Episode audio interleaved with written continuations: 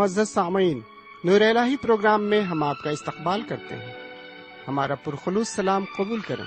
امید قوی ہے کہ آپ بفضل و کرم خدا و تعالی خوش و شادمان ہوں گے۔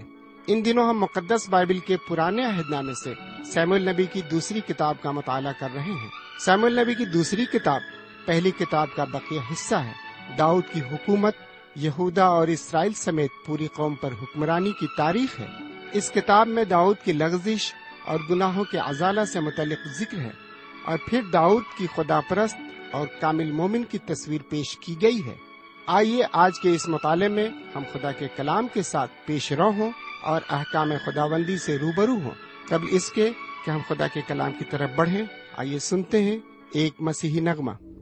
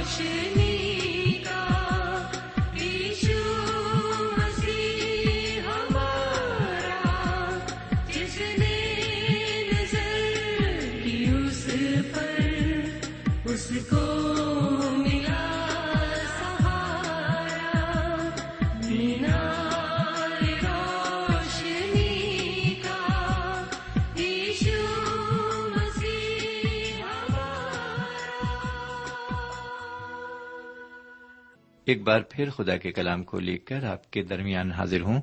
سلام قبول فرمائیے۔ سمے ہم خدا و تعالی کا شکریہ ادا کرتے ہیں ایک بار پھر۔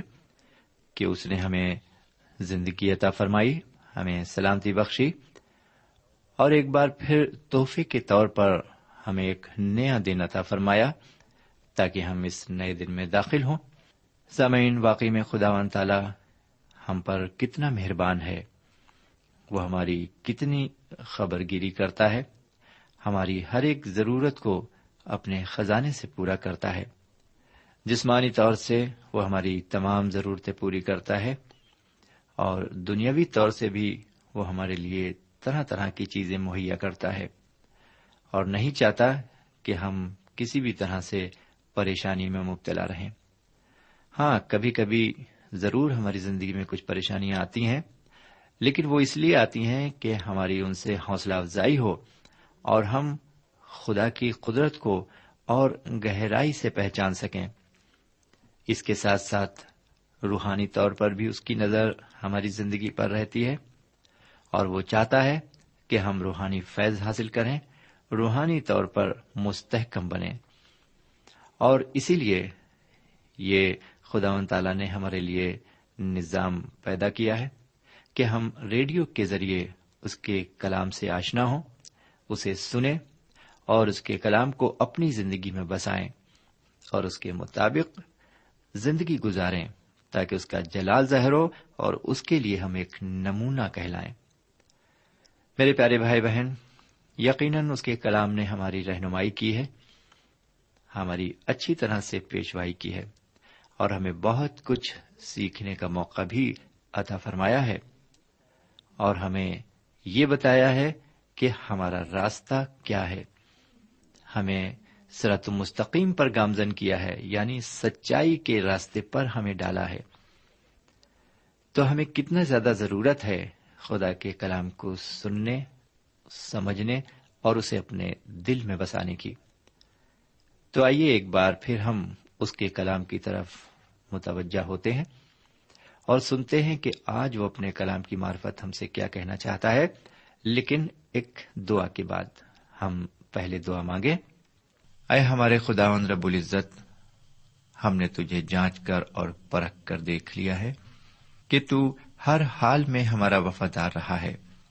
خداون ہم نے تیرا دامن بھلے ہی چھوڑ دیا، لیکن تو نے ہماری انگلی کو کبھی نہیں چھوڑا۔ ہم جب بھی پریشان اور ہراساں ہوئے، تو نے ہمیں غیبی تسلیتا فرمائی ہے۔ تو نے ہمیں ہر طرح سے سنبھالا ہے۔ ہر طرح سے تو نے ہماری مدد فرمائی ہے۔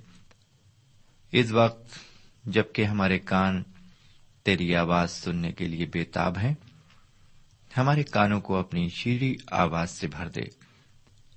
اپنے کلام کو ہماری زندگی میں نمودار کر، تاکہ دوسرے بھی ہماری زندگی سے نصیحت لے سکیں۔ ہماری زندگی کو راہ صداقت پر گامزن کر۔ یہ دعا ہم اپنے حضور کریم جناب سیدنا یسو مسیح کے وسیلے سے مانگتے ہیں۔ آمین۔ سمین آج میں آپ کی خدمت میں سیمل نبی کی دوسری کتاب اور اس کے پندرہویں باپ کو پیش کروں گا۔ پندرہویں باپ کی پہلی آیت سے لے کر چودہویں آیت تک۔ اس باب میں آپ دیکھیں گے کہ ابی سلوم کس چالاکی اور خوبصورتی سے اپنے باپ حضرت داؤد کے خلاف بغاوت کا جھنڈا بلند کرتا ہے۔ سمن گزشتہ مطالعے کے دوران ہم نے دیکھا تھا کہ جناب داؤد نے بے دلی سے ابی سلوم کے قصور کو معاف کیا اور اسے یروشلم میں رہنے کی اجازت دی۔ جبکہ خدا و تعالی ہمارے قصوروں کو پوری طرح معاف کرتا ہے اور مجھ سے اور آپ سے رفاقت رکھتا ہے۔ سمن، آپ مطالعے میں دیکھ رہے ہیں کہ جناب داؤد خداون کے قصوروار ہونے کے بعد طرح طرح کی پریشانیوں میں پڑتے ہیں۔ جس طرح انہوں نے گناہ کیا، اسی طرح ان کے گھر کے افراد نے بھی گناہ کیا۔ اس باب میں بھی ہم دیکھیں گے کہ انہوں نے اپنے گناہ کے اثر سے چھٹکارا نہیں پایا۔ یہاں اس باب میں ہم دیکھیں گے کہ ابھی شلوم داؤد کے خلاف بغاوت کی شروعات کرتا ہے۔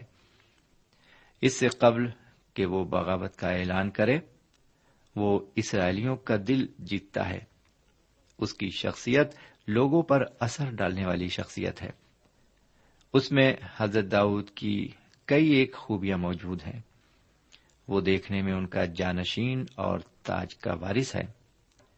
میرا خیال ہے کہ حضرت داؤد بھی یہ چاہتے تھے کہ ان کے بعد ابھی شلوم ہی تخت پر جلوہ افروز ہو۔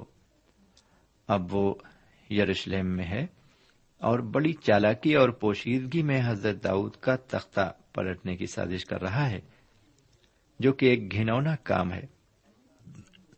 وہ ایک ایسا محاذ کھڑا کر دے گا کہ حضرت داؤد کو یروشلم چھوڑ کر بھاگنے کے سوائے اور کوئی راستہ دکھائی نہیں دے گا۔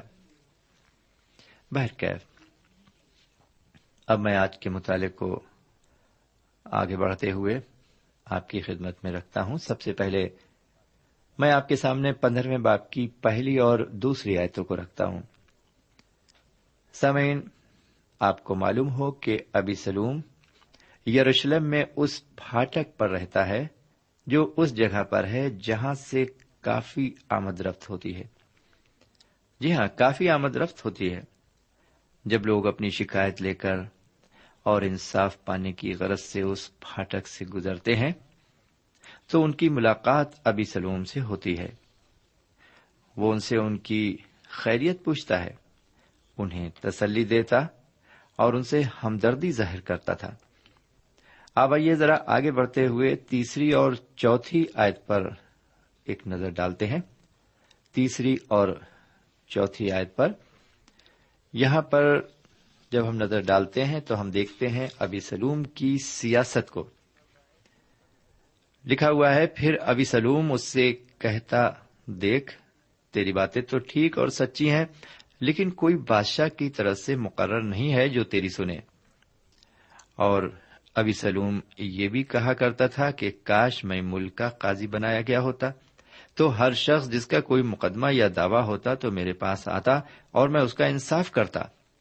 میرے بھائی، ابھی سلوم کوئی اچھا آدمی نہیں تھا، لیکن اس میں بھی کوئی شک نہیں کہ وہ ایک بہت اچھا سیاست داں بھی تھا۔ وہ ایک چالاک چال باز حساس اور بڑا ہی ایار تھا۔ جیسا کہ اگلی عبارت میں ہم دیکھیں گے، پانچویں اور چھٹی آیت میں لکھا ہوا ہے اور جب کوئی ابھی سلوم کے نزدیک آتا تھا کہ اسے سجدہ کرے تو وہ ہاتھ بڑھا کر اسے پکڑ لیتا اور اس کو بوسا دیتا تھا۔ اور ابھی سلوم سب اسرائیلیوں سے جو بادشاہ کے پاس فیصلے کے لیے آتے تھے، اسی طرح پیش آتا تھا۔ یوں ابھی سلوم نے اسرائیل کے لوگوں کے دل موہ لیے۔ میرے بھائی، ہے نا وہ ایک اچھا سیاست داں بالکل اسی طرح آج کے سیاست داں بھی کرسی حاصل کرنے کے لیے اسی طرح کیا کرتے ہیں۔ ان کے پاس پہلے ہاتھ ملانے اور بعد میں منہ پھیرنے کے علاوہ دوسری قابلیت نہیں ہوتی۔ صرف سیاست داں ہی نہیں، آپ کو بہت سے مبلک بھی اسی طرح کے ملیں گے جو نہ تو تبلیغ کرتے ہیں اور نہ تعلیم دیتے ہیں، بلکہ دوسروں کی جڑیں کاٹتے ہیں۔ اور حیرت کی بات تو یہ ہے کہ ایسی باتیں میں اور آپ پسند بھی کرتے ہیں۔ میں کتاب مقدس کے حوالے سے آپ کو بتانا چاہوں گا کہ مسیح مخالف انہی ہتھ کنڈوں کے ذریعے اقتدار میں آئے گا، وہ دنیا کا سب سے بڑا پشت پر تماچا مارنے والا ہوگا۔ وہ دروازے پر کھڑا ہوا کہے گا جی ہاں وہ دروازے پر کھڑا ہو کر کہے گا، اگر میں قاضی بنایا گیا ہوتا تو ہر شخص کو انصاف ملتا۔ وہ اسی طرح کی درخواست کرے گا۔ ابھی سلوم بھی کہہ رہا تھا۔ اگر آپ مجھے اقتدار میں لائیں گے تو میں آپ کے سارے مسلوں کو خواہ اندرونی ہو یا بیرونی، میں انہیں حل کر دوں گا۔ اور ایسی ہی باتیں آج کل کے سیاست داں بھی کرتے دکھائی دیتے ہیں اور ہم ان کی باتوں کو بڑے شوق سے سنتے ہیں، ان پر یقین کرتے ہیں، انہیں اپنا ووٹ دیتے ہیں اور جب وہ اقتدار میں آ جاتے ہیں تو پھر وہ سب بھول جاتے ہیں۔ بہرکیف، ابھی سلوم ایسا اس لیے کر رہا ہے کہ لوگوں کا دل جیت لے۔ اور حضرت داؤد کے خلاف بغاوت کا جھنڈا بلند کر دے۔ بدقسمتی یہ ہے کہ جناب داؤد کے گھر سے یہ بغاوت اٹھ رہی ہے۔ بہرکیف آگے بڑھیں اور ساتویں اور آٹھویں آج کی عبارت کو دیکھیں۔ میرے بھائی، ابی سلوم کی یہ التجا کہ وہ ہبرون جا کر اپنی منت پوری کرے۔ غیر معمولی سی معلوم ہوتی ہے۔ جیسا کہ ساتویں آٹھویں آیت میں لکھا ہے، اور چالیس برس کے بعد یوں ہوا کہ ابی سلوم نے بادشاہ سے کہا، مجھے ذرا جانے دے کہ میں اپنی منت جو میں نے خدا ان کے لیے مانی ہے ہبرون میں پوری کروں۔ کیونکہ جب میں آرام کے جسور میں تھا تو تیرے خادم نے یہ منت مانی تھی کہ اگر خداون مجھے پھر یروشلم میں سچ مچ پہنچا دے تو میں خداوند کی عبادت کروں گا۔ جہاں وہ جانا چاہتا تھا، وہ علاقہ ہبرون کے جنوب میں ہے۔ جبکہ جلاوطنی کے دنوں میں وہ سیریا میں تھا، جو کہ شمال میں واقع ہے۔ بہرکیف، حضرت داؤد بغیر کوئی سوال کیے اسے جانے کی اجازت دے دیتے ہیں۔ آئیے آگے بڑھتے ہیں۔ اور نویں آیت سے لے کر بارہویں آیت تک عبارت کی تشریح دیکھتے ہیں۔ سامعین، حضرت داؤد نے ابی سلوم کو اپنی منت پوری کرنے کے لیے ہیبرون جانے کی اجازت دے دی۔ آپ کو معلوم ہو کہ ہبرون سے ہی حضرت داؤد نے اپنی حکومت کی باغ ڈور سنبھالی تھی۔ انہوں نے سات سال تک یہودا پر بادشاہت کی تھی۔ دراصل ابھی سلوم نے وہاں جانے کا تو صرف بہانہ کیا تھا، لیکن اس کا اصلی مقصد وہاں جا کر بغاوت کی شروعات کرنا تھا۔ گیارہویں آیت میں ہم نے دیکھا کہ ابھی سلوم نے دو سو آدمی یروشلم سے دعوت دے کر بلائے تھے۔ ان کو اس بغاوت کا بالکل علم نہیں تھا۔ ہبرون کے لوگوں کو یہ کہلا کر تیار کیا گیا کہ جب وہ نرسنگے کی آواز سنے تو وہ بول اٹھیں۔ مفہوم یہ کہ اب ابھی سلوم ہبرون کا بادشاہ ہو گیا ہے۔ سمن مطالعے کو آگے بڑھاتے ہوئے دیکھتے ہیں کہ بارہویں آیت کیا کہتی ہے۔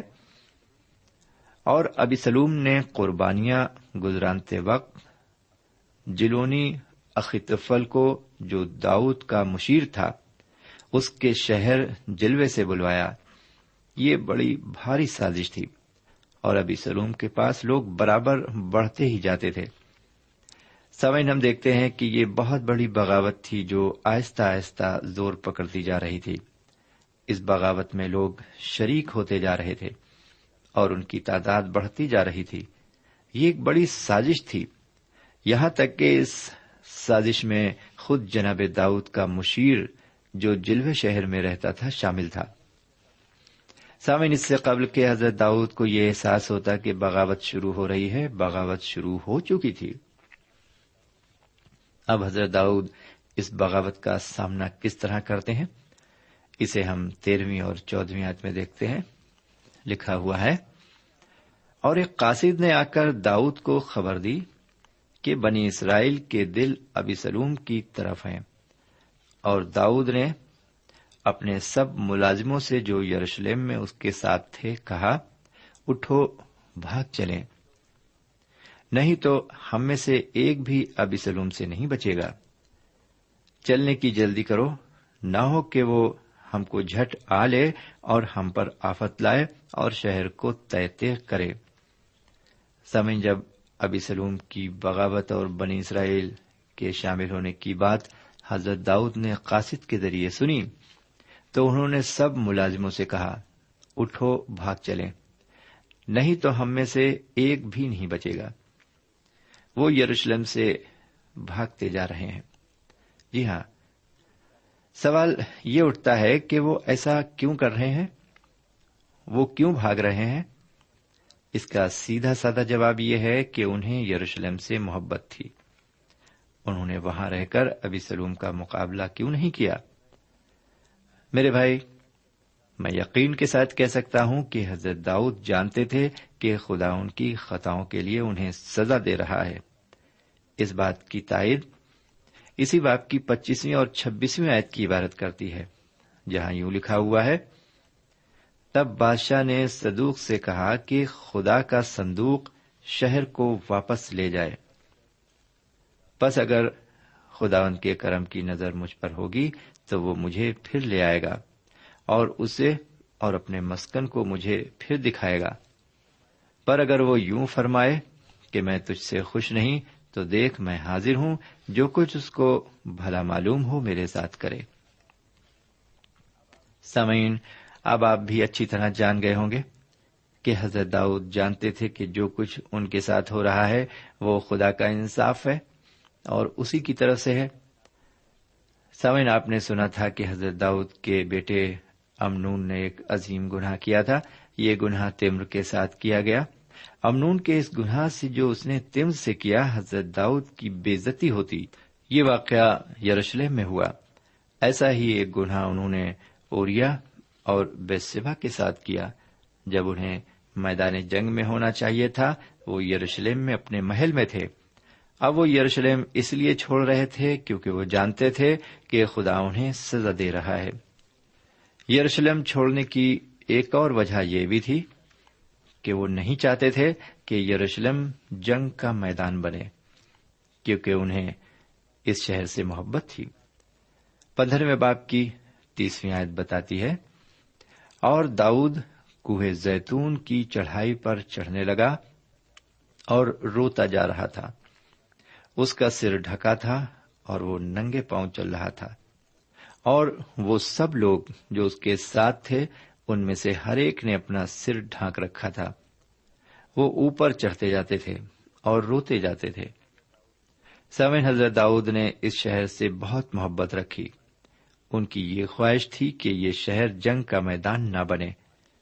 لیکن آگے چل کر ہم دیکھیں گے کہ یہ شہر کئی بار اپنے گڑھا اور بغاوت کی وجہ سے تباہ اور برباد کیا گیا۔ یہی حال ہماری زندگی کا بھی رہا ہے۔ اس نے بھی بہت سے نشیب و فراز دیکھے اور کئی بار تباہ و برباد ہوئی۔ یہ ہماری زندگی کی بھی یہی کہانی ہے۔ میرے پیارے بھائی بہن اور میرے پیارے بزرگ، حضرت داؤد کے یروشلم سے بھاگنے کی ایک اور خاص وجہ تھی۔ وہ نہیں چاہتے تھے کہ وہ اپنے بیٹے ابی سلوم کے ساتھ معاملے کو تول دیں۔ جی ہاں ان کی لڑائی کسی انجان شخص سے نہیں تھی۔ ان کی لڑائی کسی غیر شخص سے نہیں تھی، بلکہ ان کی لڑائی کس سے تھی؟ ان سے کس نے بغاوت کی تھی؟ ان کے اپنے خون نے۔ جی ہاں ان کے اپنے خون نے، ان کے اپنے سگے بیٹے نے، جس کا نام ابھی سلوم۔ میرے پیارے بھائی بہن، وہ نہیں چاہتے تھے کہ اس لڑائی کو اور اس معاملے کو تول دیا جائے، بلکہ حقیقت یہ ہے کہ وہ اپنے بیٹے کو زندگی بخشنا چاہتے تھے۔ وہ نہیں چاہتے تھے کہ اس کا بال بھی بیکا ہو۔ اور جنگ کا نتیجہ تو آپ جانتے ہی ہیں۔ میرا خیال ہے کہ حضرت داؤد اپنے بیٹے ابھی سلوم کو دنیا کے سب لوگوں سے زیادہ چاہتے تھے۔ جی ہاں سب لوگوں سے زیادہ چاہتے تھے اور یہ ہونا بھی چاہیے۔ ایک باپ کا دل اسی طرح ہونا چاہیے کہ وہ اپنے بیٹے کو بے حد پیار کرے۔ نہ صرف اس کی اچھائیوں میں، بلکہ اس کی برائیوں میں بھی۔ جی ہاں سچا باپ وہی ہے اور ہم دیکھتے ہیں کہ ہمارا بھی سچا باپ وہی ہے جو آسمان پر ہے۔ وہ ہماری اچھائیوں میں بھی ہمیں پسند کرتا ہے اور ہماری برائیوں میں بھی ہم سے منہ نہیں موڑتا۔ ہماری برائیوں میں بھی سورج کی روشنی ہم پر چمکاتا ہے، چاند کی روشنی ہم پر چمکاتا ہے، ستاروں کی جھل ملاہٹ ہمیں دکھاتا ہے، ٹھنڈی اور خوشگوار ہوائیں ہمارے لیے چلاتا ہے اور ہر طرح کی غذا کا انتظام کرتا ہے۔ وہ ہمیں پوری پوری محافظت دیتا ہے۔ واقعی میں سچا باپ وہی ہے۔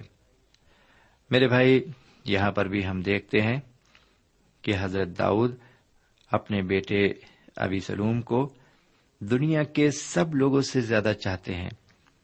یروشلم چھوڑنے کا یہ مطلب تھا کہ انہوں نے اپنی زندگی کو ایک بڑے خطرے میں ڈالا تھا۔ اور یہ بات ان کے لیے کوئی نئی بات نہیں تھی۔ انہوں نے اس طرح کے خطرات کا سامنا بہت بار کیا تھا۔ وہ اپنے رشتے کو خدا اور اپنے بیٹے سے ہر قیمت پر قائم رکھنا چاہتے تھے اور اپنی جان سے زیادہ مقدم سمجھتے تھے۔ سامعین، اس پس منظر کے تحت ابھی سلوم کی بغاوت کے معاملے پر ہم اپنے اگلے پروگرام میں غور کریں گے، کیونکہ آج کا وقت یہاں پر ختم ہو گیا ہے۔ کچھ ہی منٹ باقی ہیں پروگرام کے ختم ہونے میں اور جو منٹ باقی ہیں ان کو ہم استعمال کرنا چاہتے ہیں ایک بار پھر آپ سے یہ کہہ کر کہ دیکھیے کیسی عجیب بات ہے۔ گناہ جب انسان کے اندر داخل ہو جاتا ہے، وہ اپنے خون کو بھی بھول جاتا ہے۔ جی ہاں ہمارے خونی رشتے بھی غیر ہو جاتے ہیں اور ہم اپنوں کے ہی مقابلے میں کھڑے ہو جاتے ہیں۔ میرے پیارے بھائی بہن گناہ بہت ہلاکت کن چیز ہے، بہت ہی خطرناک چیز ہے۔ ہمیں ہمیشہ اس سے ہوشیار رہنا ہے اور ہمارے حضور کریم جناب سیدنا مسیح یہاں پر اسی لیے تشریف لائے کہ وہ لوگوں کی زندگی سے گناہ کو مٹا دیں۔ اور جب ہم ان پر ایمان لاتے ہیں تو یقیناً ہم گناہ سے نجات پاتے ہیں۔ خدا ہمیں ہدایت فرمائے۔